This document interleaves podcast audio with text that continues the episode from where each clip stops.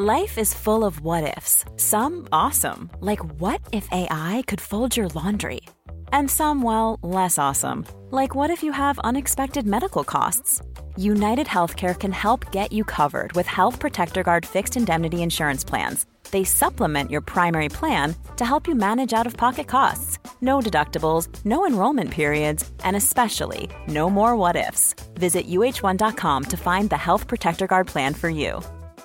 Quality sleep is essential. That's why the Sleep Number Smart Bed is designed for your ever evolving sleep needs. Need a bed that's firmer or softer on either side? Helps you sleep at a comfortable temperature? Sleep Number Smart Beds let you individualize your comfort so you sleep better together. JD Power ranks Sleep Number number 1 in customer satisfaction with mattresses purchased in-store. And now, save 50% on the Sleep Number limited edition Smart Bed for a limited time. For JD Power 2023 award information, visit jdpower.com/awards. Only at a Sleep Number store or sleepnumber.com.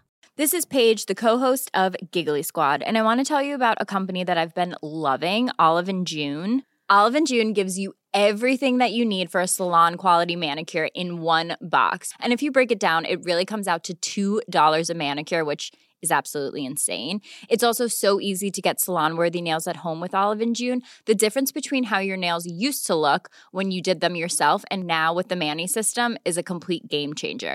The best thing about Olive and June too is it's a quick dry. Dries in about one minute, lasts for five days, and full coverage in up to one to two coats. Visit oliveandjune.com slash perfectmani20 for 20% off your first system. That's oliveandjune.com slash perfectmani20 for 20% off your first system.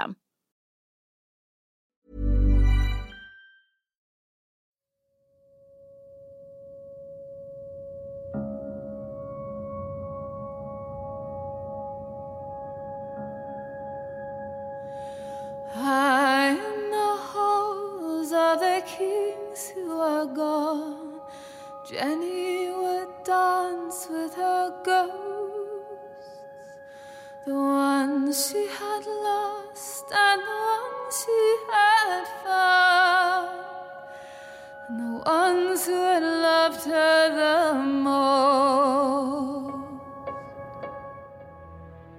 بهار سال 1920 اما را آوردن به اردوگاه ایالتی ویرجینیا. جایی که برای افراد دارای سر و زوال عقلی ساخته شده بود. همسر اما فرانک باک حلبی ساز بود و مدتها پیش ناپدید شده بود. اما مدتی بود که تنهایی از خودش و دخترش کری مراقبت می‌کرد. زندگیشون اصف بار بود. نکبت از سر و بار این زندگی بالا می‌رفت. برای غذا یا پوشاک چشمشون به خیریه ها یا کمک های مردمی بود. اما یه وقتایی کارهای موقتی و ساعتی می‌کرد. اما می‌گفتن خودفروشی هم می‌کنه. احتمالا واسه همین هم دچار سفلیس شده بود. با این وجود بیشتر دستمزدش رو تو بارها خرج نوشیدنی می‌کرد.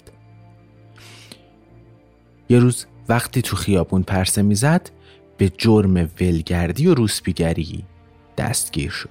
تو دادگاه قاضی دستور معاینات پزشکی رو براش صادر کرد. تو روز اول آوریل 1920 هر دو تا پزشکی که اما معاینه کرده بودن اونو کم عقل تشخیص دادن. تبعید شد به اردوگاه ایالتی ویرجینیا. روزی که اما به اونجا رسید به زور شستنش حمامش کردن. لباساشو ریختن دور آلت تناسلیش رو با جیوه ضد عفونی کردن و روش آزمایش های شعور رو انجام دادن. آزمایش ها نتیجه معاینات قبلی رو تایید می‌کرد. اون به عنوان سبک مغز خفیف تو اردوگاه پذیرفته شد. سرنوشت اما این بود که تو یه چهار دیواری نفرین شده تو لینچربرگ ایالت ویرجینیا حبس بشه و همونجا هم از دنیا بره.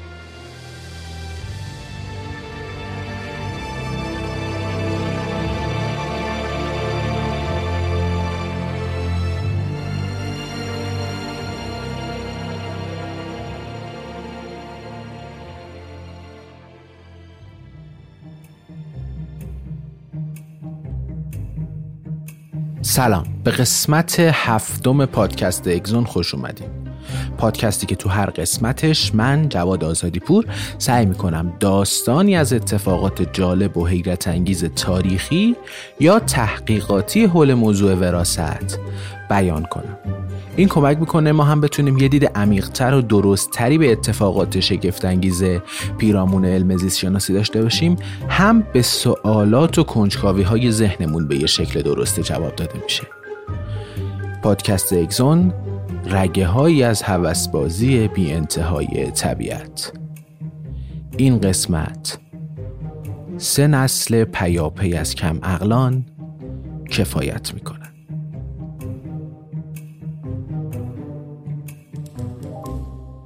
تو سال 1924 کم عقلی به سه دسته تقسیم می شد.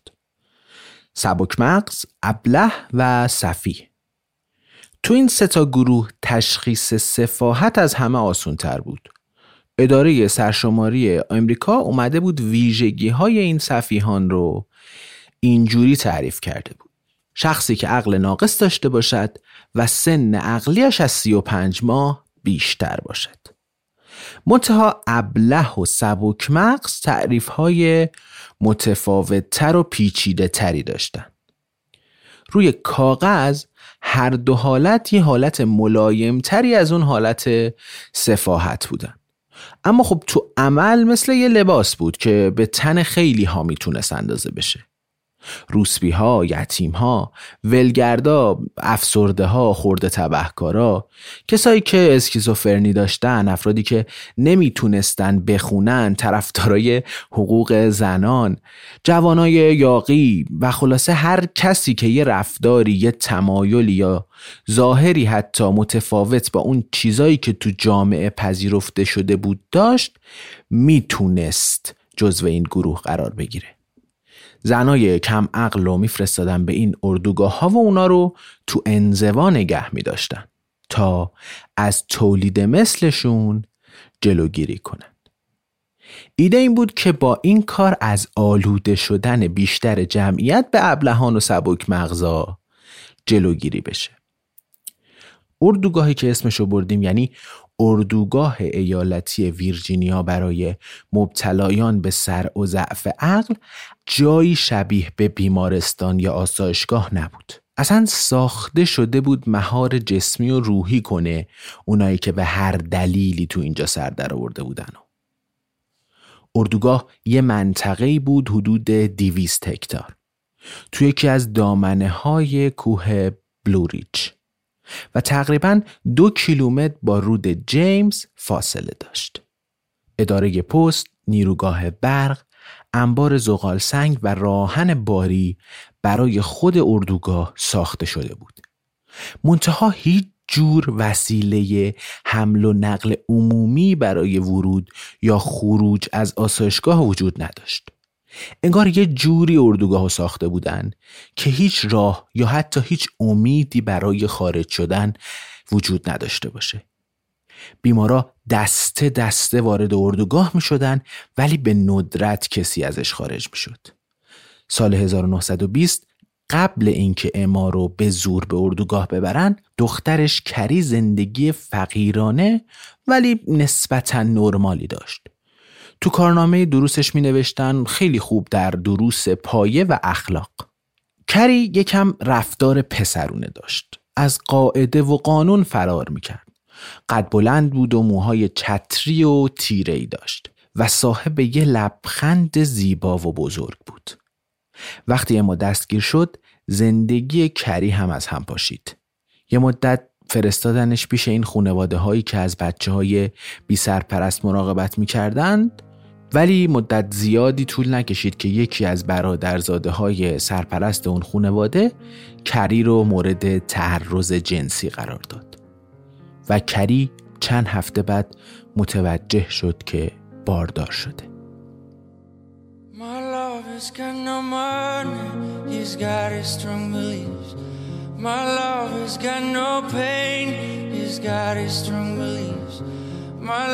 has got no power, he's got his strong beliefs. My love has got no pain, and he's got his strong beliefs. want more and more. People just want more and more freedom and love.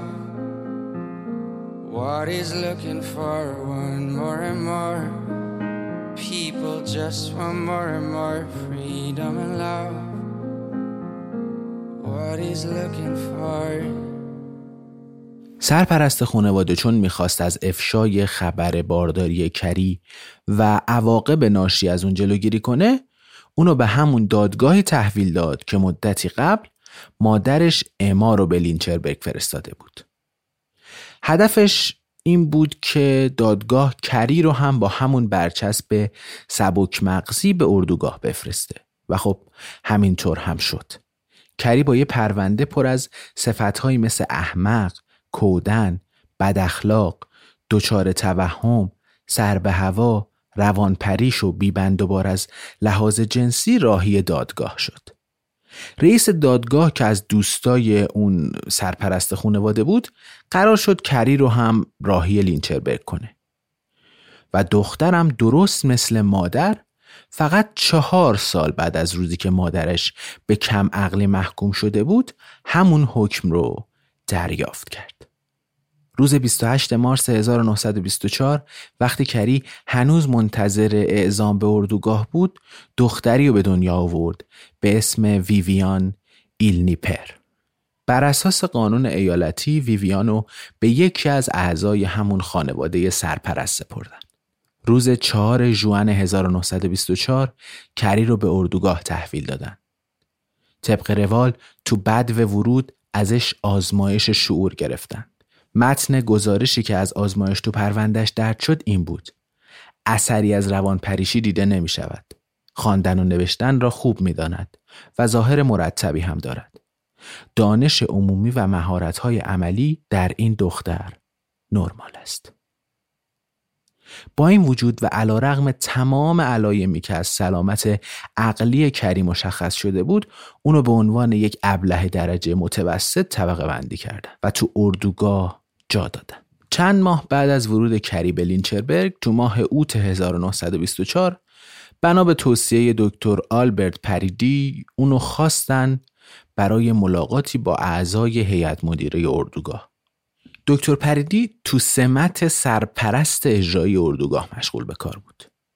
کری و اما خبر نداشتن که دکتر پریدی همون جوری که پیگیر طرح عقیم سازی کم اقلان به عنوان راهکاری برای بهسازی نژادیه که حسابی هم بهش امیدواره درگیر یه مسابقه سیاسی هم هست پریدی خیلی مقتدرانه به این معتقد بود که حبس این معیوبان روانی تو اردوگاه صرفا یه راهکار موقتی برای جلوگیری از تکثیر و وراست بد اونهاست.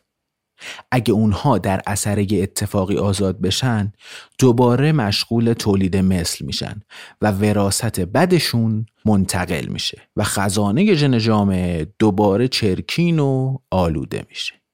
ایده این بود که عقیم سازی راهکار نهایی و قطعی این مشکله منتها پریدی به یه مجوز قانونی نیاز داشت به یه چیزی که بهش این اجازه رو بده که یه زن رو صرفا به خاطر بهسازی نژادی بتونه عقیم کنه. ایدش این بود که این آزمایش می‌تونه راه بقیه عقیم سازی ها رو هموار کنه.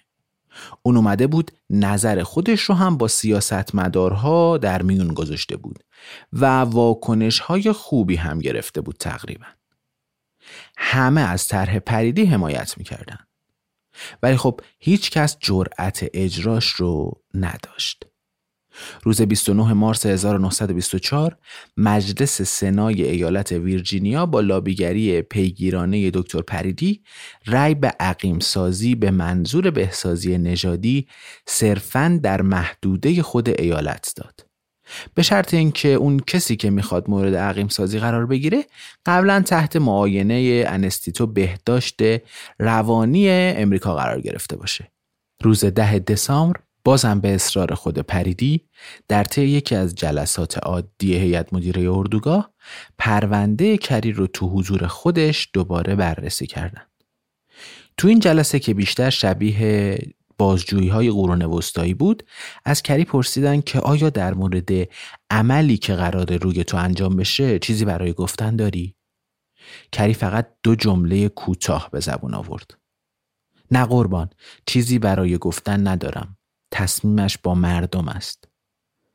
بعد این گفتگوی کوتاه هیئت مدیره با درخواست پریدی برای عقیم کردن کریباک موافقت کردند. اما این مجوز کافی نبود. پریدی نگران بود که نکنه اجرای عمل عقیم سازی به منظور بهسازی نژادی منجر به حساسیت های دادگاه ایالتی و فدرال بشه. پرونده کری با اصرار پریدی دوباره به دادگاه ایالتی ویرجینیا رفت.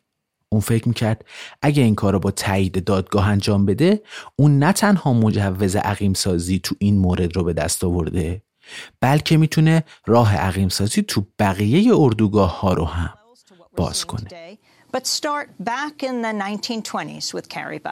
But start back in the 1920s with Carrie Buck. So she's a young woman who is uh, growing up in Charlottesville, Virginia, uh, being raised by a single mother. Back then, there was a belief that it was better often to take poor children away from their parents and put them in middle class homes. So she was put in a foster uh, family that treated her very badly. She wasn't allowed to call the parents mother and father. She did a lot of housekeeping for them and was rented out to the neighbors. And then one summer, she was raped by the nephew of her foster mother. She becomes pregnant out of wedlock. And rather than help her with this pregnancy, they decide to get her declared epileptic epileptic and feeble minded, though she was neither, and she shipped off to the colony for epileptics and feeble minded outside of Lynchburg, Virginia. And what happened to her there? So she gets there just the wrong time. Virginia has just passed uh, a, a eugenic sterilization law, and they want to test it in the courts. So they seize on Carrie Buck as the perfect plaintiff in this lawsuit. So they decide to make her the first person in Virginia who will be eugenically sterilized. And suddenly she's in the middle of a case that's headed to the U.S. Supreme Court. روز 17 نوامبر 1925 کری برای شرکت تو جلسه محاکمه تو دادگاه حضور پیدا کرد. می‌دونست که دکتر بر علیهش چند تا شاهد جمع کرده و اونا قرار پشت سر هم شهادت بدن. اولین شاهد پرستاری ساکن شارلوتویل بود که شهادت داد اما و دخترش کری هر دو رفتارهای غیر منتظره دارن. و از نظر روانی آری از حس مسئولیت و کم عقل هستند. وقتی از پرستار خواستن که یه نمونه از این رفتارهای ناهنجار رو ارائه بده گفتون برای پسرها نامه و یادداشت میفرسته. علاوه بر اون پرستار چهار تا زن دیگه علیه کری شهادت دادن. اما مهمترین شاهد نفر بعدی بود. دکتر پریدی بدون اطلاع اما و کری یکی از کارمندهای خدمات اجتماعی سازمان صلیب سرخ را معمور کرده بود که به خونه ای که دختر کوچولوی کری اونجا بود بره و ویویان رو معاینه کنه. همون دختر بچه ای که در اثر آزار جنسی کری به دنیا آمده بود. پریدی فکر می‌کرد که آثار کم عقلی تو دختر بچه هم کاملا پیداست. و اینجور می‌تونه رأی دادگاه رو به سمت خودش برگردونه. کم عقلی در سه نسل پیاپی اما، کری و ویویان کافی بود که موروسی بودن ظرفیت های معیوب روانی تو هر ستای اونا تایید بشه. ولی شهادت کارمند خدمات اجتماعی اونجوری که پریدی فکر می‌کرد پیش نرفت. your eyes come through, you'll see something new with your body and mind restored. It's good to see you back home.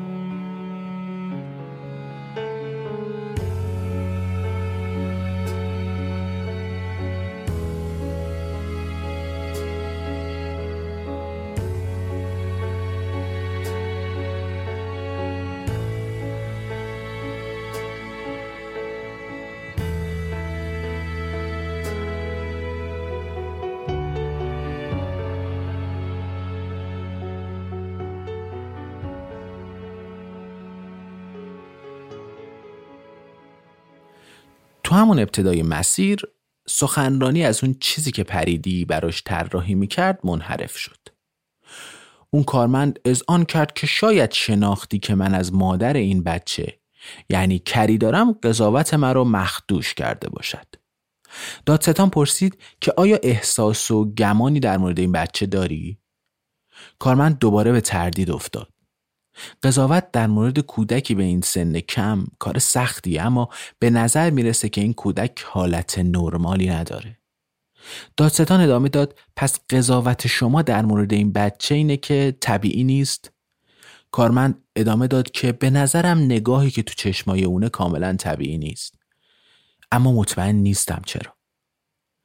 برای چند دقیقه به نظر می رسید که آینده عقیم سازی تو امریکا متصل شده بود با خاطرات مبهم یه پرستار و تصورات ذهنی یک کارمند.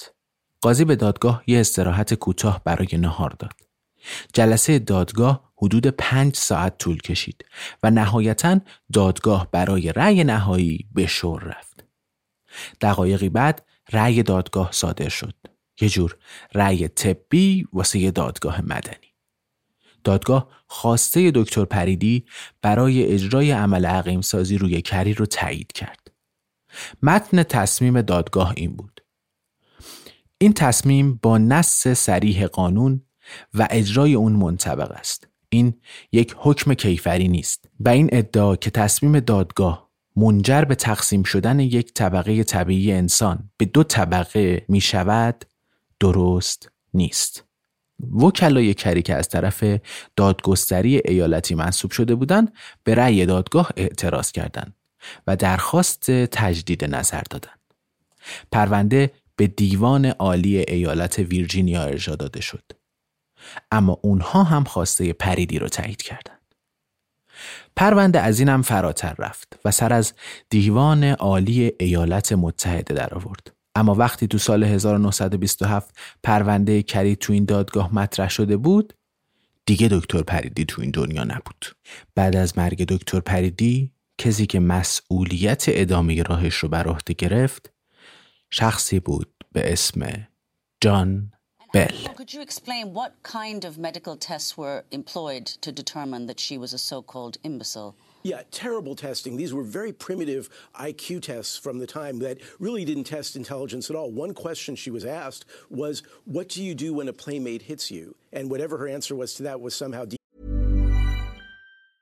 Hiring for your small business? If you're not looking for professionals on LinkedIn, you're looking in the wrong place. That's like looking for your car keys in a fish tank.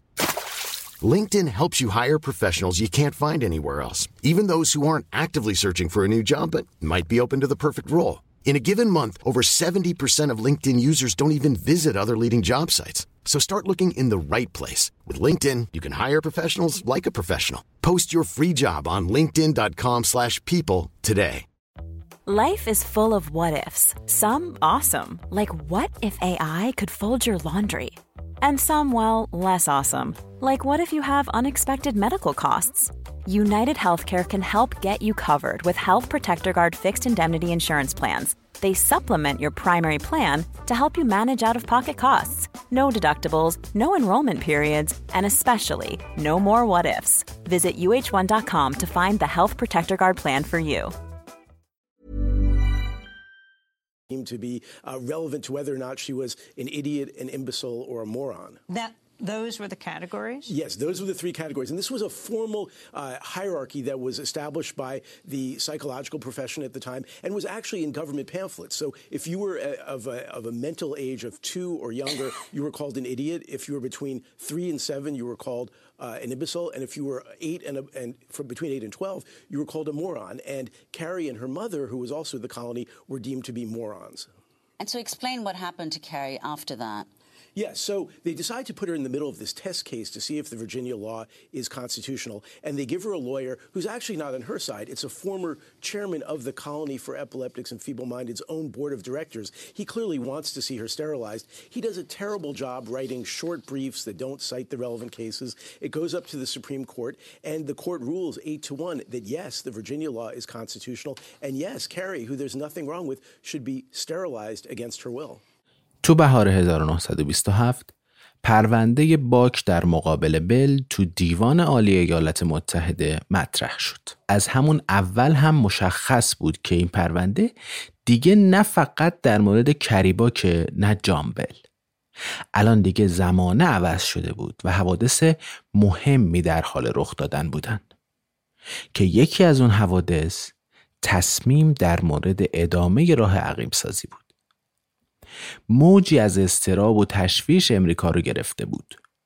تو اون سالا یعنی حد فاصل سالهای 1890 تا 1924 یه سیل حدود ده میلیون نفری از مهاجرای یهودی، ایتالیایی، ایرلندی و لهستانی راهی شده بودن به سمت ینگه دنیا یعنی شهرهای نیویورک، سان فرانسیسکو و شیکاگو این جمعیت جدید پر شده بودند تو کوچه ها و خیابونا هر ملکی که صاحبی نداشت این مهاجرا می رفتن توش و ساکنش می شدن. به سرعت مغازه ها و بازارچه ها پر شده بود از غذاهای رنگارنگ آداب و رسوم های جدید و متفاوت و زبان های متنوع انقدر کار بالا گرفت که تو سال 1927 تو شیکاگو و نیویورک بیشتر از چهل درصد افراد همین مهاجرای نسل اول بودن. کسایی که خودشون اقدام به مهاجرت کرده بودن.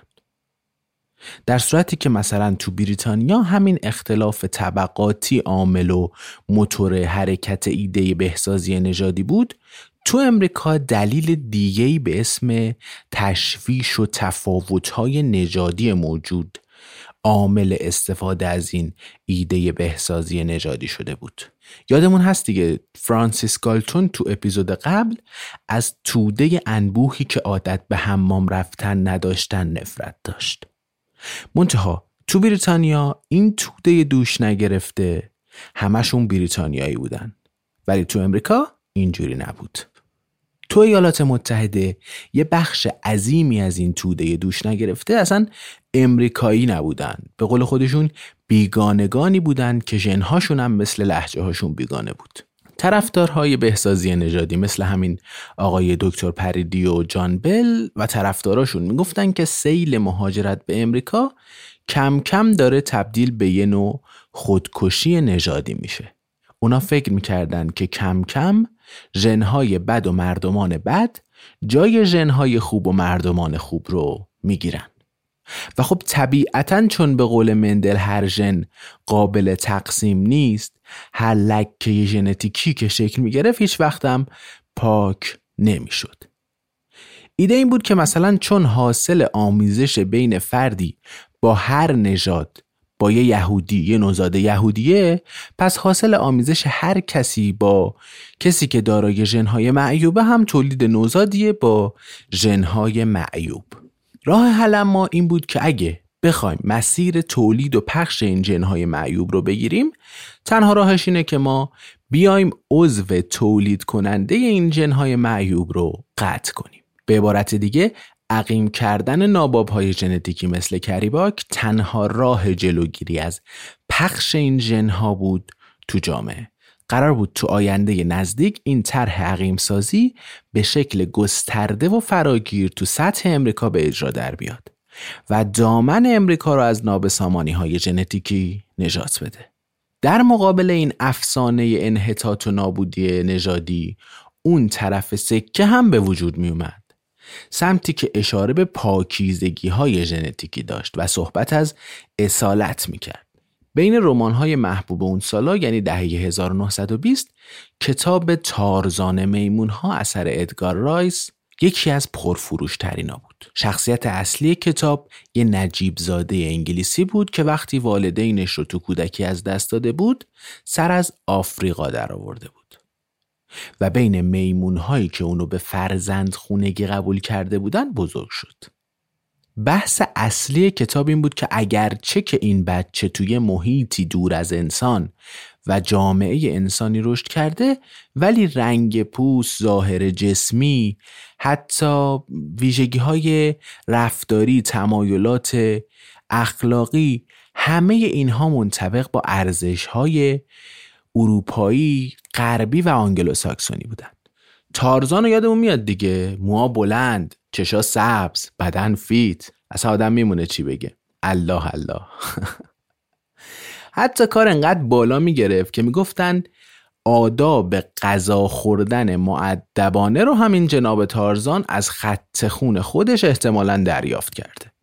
به قول نویسنده قامتی ایستاده و اندامی شبیه به گلادیاتورهای روم باستان داشت و اون احتمالا نمونه کامل قلبه طبیعت بر تربیت بود خب اگه مرد سفید پوستی تو طبیعت افریقا میونه یه گله میمون می‌تونست آداب اشرافیگری خودش رو حفظ کنه پس باید تحت هر شرایطی از نژاد برتر محافظت می‌شد. با وجود همچین زمینه اما قضات دیوان عالی ایالات متحده امریکا زمان زیادی برای بررسی پرونده کریباک صرف نکردند. نهایتا تو روز دوم می 1927 چند هفته قبل از تولد 21 سالگی کری رأی دادگاه با اکثریت 8 به یک صادر شد.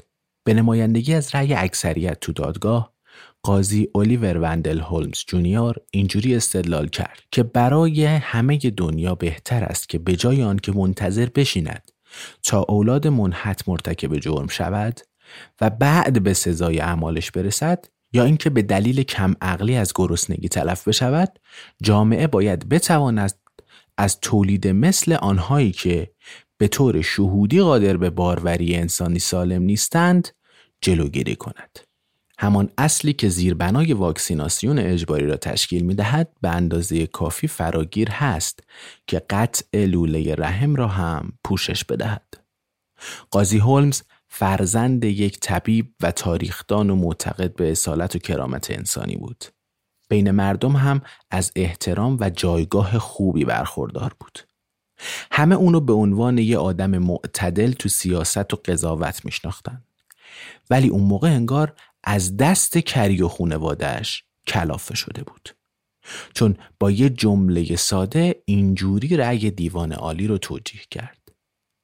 سه نسل پیاپی از کم اقلان کفایت می‌کنه.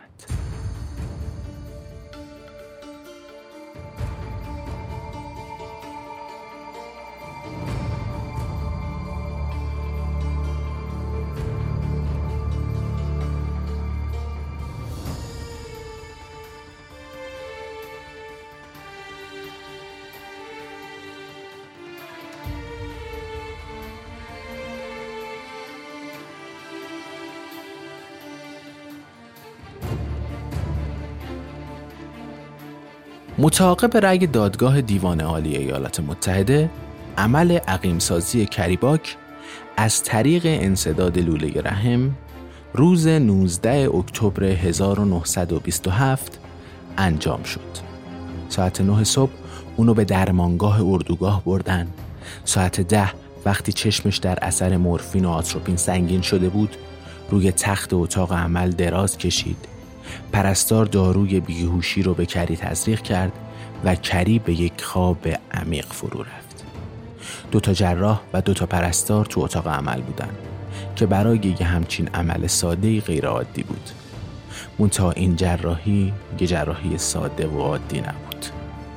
جانبل شکاف باریکی وسط شکم کری ایجاد کرد. قسمتی از هر دو لوله رحم رو برید، سر لوله ها رو گره زد و بعد با بخیه اونا رو مسدود کرد. زخم ها رو با اسید کاربولیک سوزوند و بعد با الکل ضد عفونی کرد. جراحی بدون هیچ آرزه ای تمام شد. به این ترتیب زنجیره انتقال های موروسی کریباک بریده شد. جانبل نوشت که اولین مورد جراحی عقیم سازی تحت حمایت قانون با موفقیت و طبق برنامه انجام شد. مریض در وضعیت عالی مرخص شد و کریباک دوره کوتاه نقاهت رو تو اتاق خودش سپری خواهد کرد.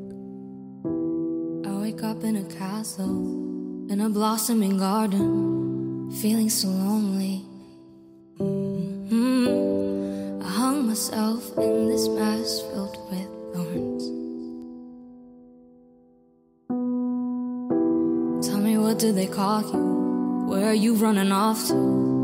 Or could you tell me? Mm-hmm. Found you kept away in this garden.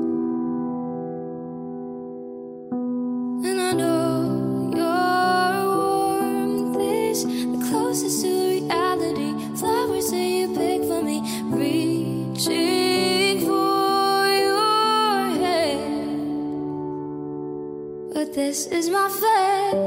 Don't smile on me, that on me. No, I can never take another step to you. Don't have a name to call me by anymore. در مقایسه تاریخ 62 سال بین آزمایش های اولیه مندل روی بوته های نخود فرنگی و عقیمسازی کریباک که با مجوز رسمی دادگاه انجام شده بود فاصله بود. فاصله ای که واقعا به اندازه یک چشم به هم زدن هم نیست. ژن از یه مفهوم انتظایی توی آزمایشگاه گیاهشناسی تبدیل شده بود به یه ابزار قدرتمند برای کنترل اجتماعی. تو سال 1927 همون سالی که پرونده کری تو دادگاه در جریان بود جامعه علمی اجتماعی امریکایی ها خیلی تحت تأثیر ایده ژنتیک بود. تو همون روزا یه قانون مشابهی تو ایالت ایندیانا تصویب شد که راه عقیم سازی محکومین جنایی، سفیهان، کم اقلان و متجاوزین جنسی رو باز می‌کرد. تو ایالت های دیگه هم قانون های سخت و بیرحمانه ای برای حبس و عقیم سازی این فرودستان ژنتیکی تصویب شد. همین جوری که این برنامه عقیم سازی زیر حمایت مقامات رسمی ایالتی گسترش پیدا می کرد جنبش های خودجوش مردمی هم تو راستای شخصی سازی کردن این انتخاب های ژنتیکی پیش می رفت. تو دهه 1920 میلیون ها امریکایی به نمایشگاه هایی می رفتن تا مسابقه کودک برتر رو مشاهده کنند. تو این مسابقه ها والدین با یه تکبر خاصی بچه ها رو مثل اسب و استر و سگ و گاو تزئین می‌کردن و میذاشتنشون روی یه سری میزهایی و ملت میومدن و تماشاشون می‌کردن. یه تیم از روانشناسا، پزشکا و دندون پزشکا به اضافه پرستارا هم روبروی اینا میشست و قضاوت می‌کرد که تحفه کدوم یکی از این والدین نوزاد برتر ساله. اول می اومدن چشم و گوش و پوست و دندون ها رو معاینه می‌کردن. بعد می‌رفتن سراغ قد و وزن و ابعاد کاسه سر. آخرش هم می اومدن خلق و خوی کودک رو ارزیابی می‌کردن.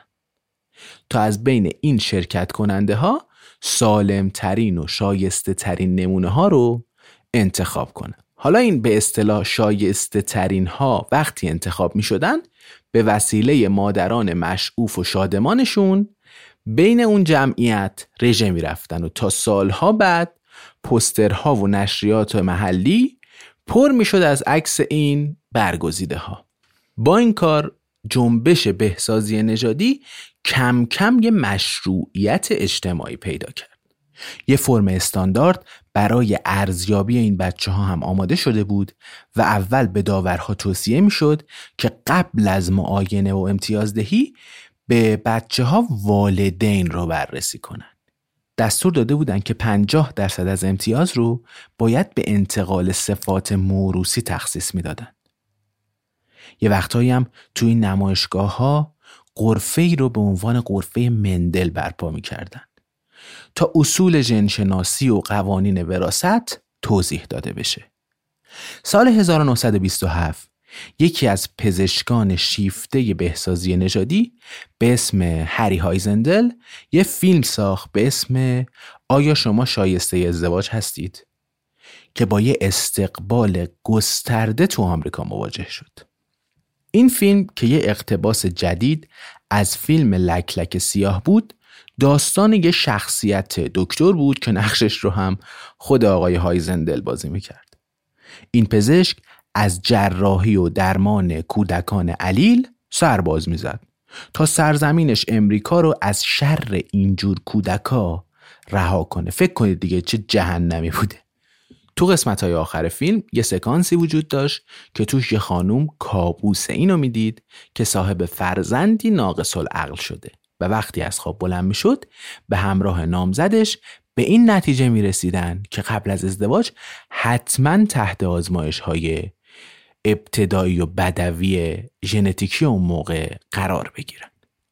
آزمایش های از قبیل ارزیابی سوابق خانوادگی مربوط به سر، عقب ماندگی ذهنی، کرولالی، بیماری های مربوط به استخوان، کوچولگی و نابینایی. قرار بود این فیلم یه جوری ساخته بشه که برای زوجهای جوان جذاب و سرگرم کننده باشه. به خاطر همینم احتمالا روایتی از عشق، دلهوره، سرگرمی و شوخ طبعی رو با کودک کشی تجربی ترکیب کرده بود. تا این وسط بیاد پیام هولناک خودش رو مخابره کنه. همین جوری که جنبش بهسازی نژادی به کمک تبلیغات کر کننده تو آمریکا میتازید و جلو می‌رفت حبس تو اردوگاه ها عقیم سازی و بعدترها قتل بی پرده هم ابزار این فرایند شده بود و تلاطم این موج ادبیات و زبان ژنها و وراست رو تبدیل به چندشاورترین و ترسناکترین تعریف ممکن خودش کرد. Left no time to regret Kept his dick wet with this same old safe bet And me and my head high And my tears dry. Get on without my guy. And you went back to what you knew. So far removed from all that we went through. And I tread the troubled track And my odds are stacked And I'll go back to black. We only say goodbye with words. I died a hundred times. You go back to her and I go back to We only say goodbye with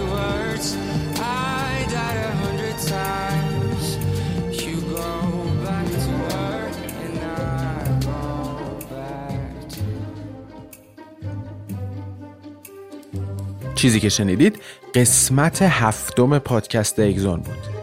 من آخر هر اپیزود سعی می‌کنم یه توضیحاتی در مورد اون اپیزود یا اتفاقات پیرامونش بدم. اول اینکه اگزون هنوز خیلی جوونه. بیشترین کمکی که می‌تونین به ما بکنین اینه که ما رو به دوستان و اطرافیانتون معرفی کنین. این کمک می‌کنه یکی اینکه ما انگیزه بیشتری پیدا کنیم دو اینکه محتوایی که برای شما جذابه به دست آدما و دوستاتون هم برسه. نکته بعد اینه که اگزون رو علاوه بر تلگرام تو تلگرام اپیزودها یه خورده دیرتر میاد ولی می‌تونید رو تمام اپ های پادگیر بگیرید مثل Castbox مثل Google Podcast یا مثل Apple Podcast. اگه این اپلیکیشن ها رو رو گوشی داشته باشین هم از خدمات این اپ ها استفاده می‌کنین هم از اپیزودی جا نمیمونین. حتما هم برامون یه review بنویسین یا نظرتون رو حتما حتما توی اینستاگرام یا توی Castbox برامون بنویسین. این باعث میشه که ما دید بهتری به کاری که داریم انجام میدیم داشته باشیم. ما تو اینستاگرام اگزون هم میایم داستانهای حاشیه‌ای حول محور هر اپیزود رو به اشتراک می‌ذاریم. حتما یه سر به اونجا بزنین. چیزای خیلی جالبی پیدا می‌کنین. فقط کافیه اگزون پادکست رو تو اینستاگرام search کنید. E X O N پادکست. اردیبهشت 1400 اگزون پادکستی در مورد هوسبازی بی انتهای طبیعت.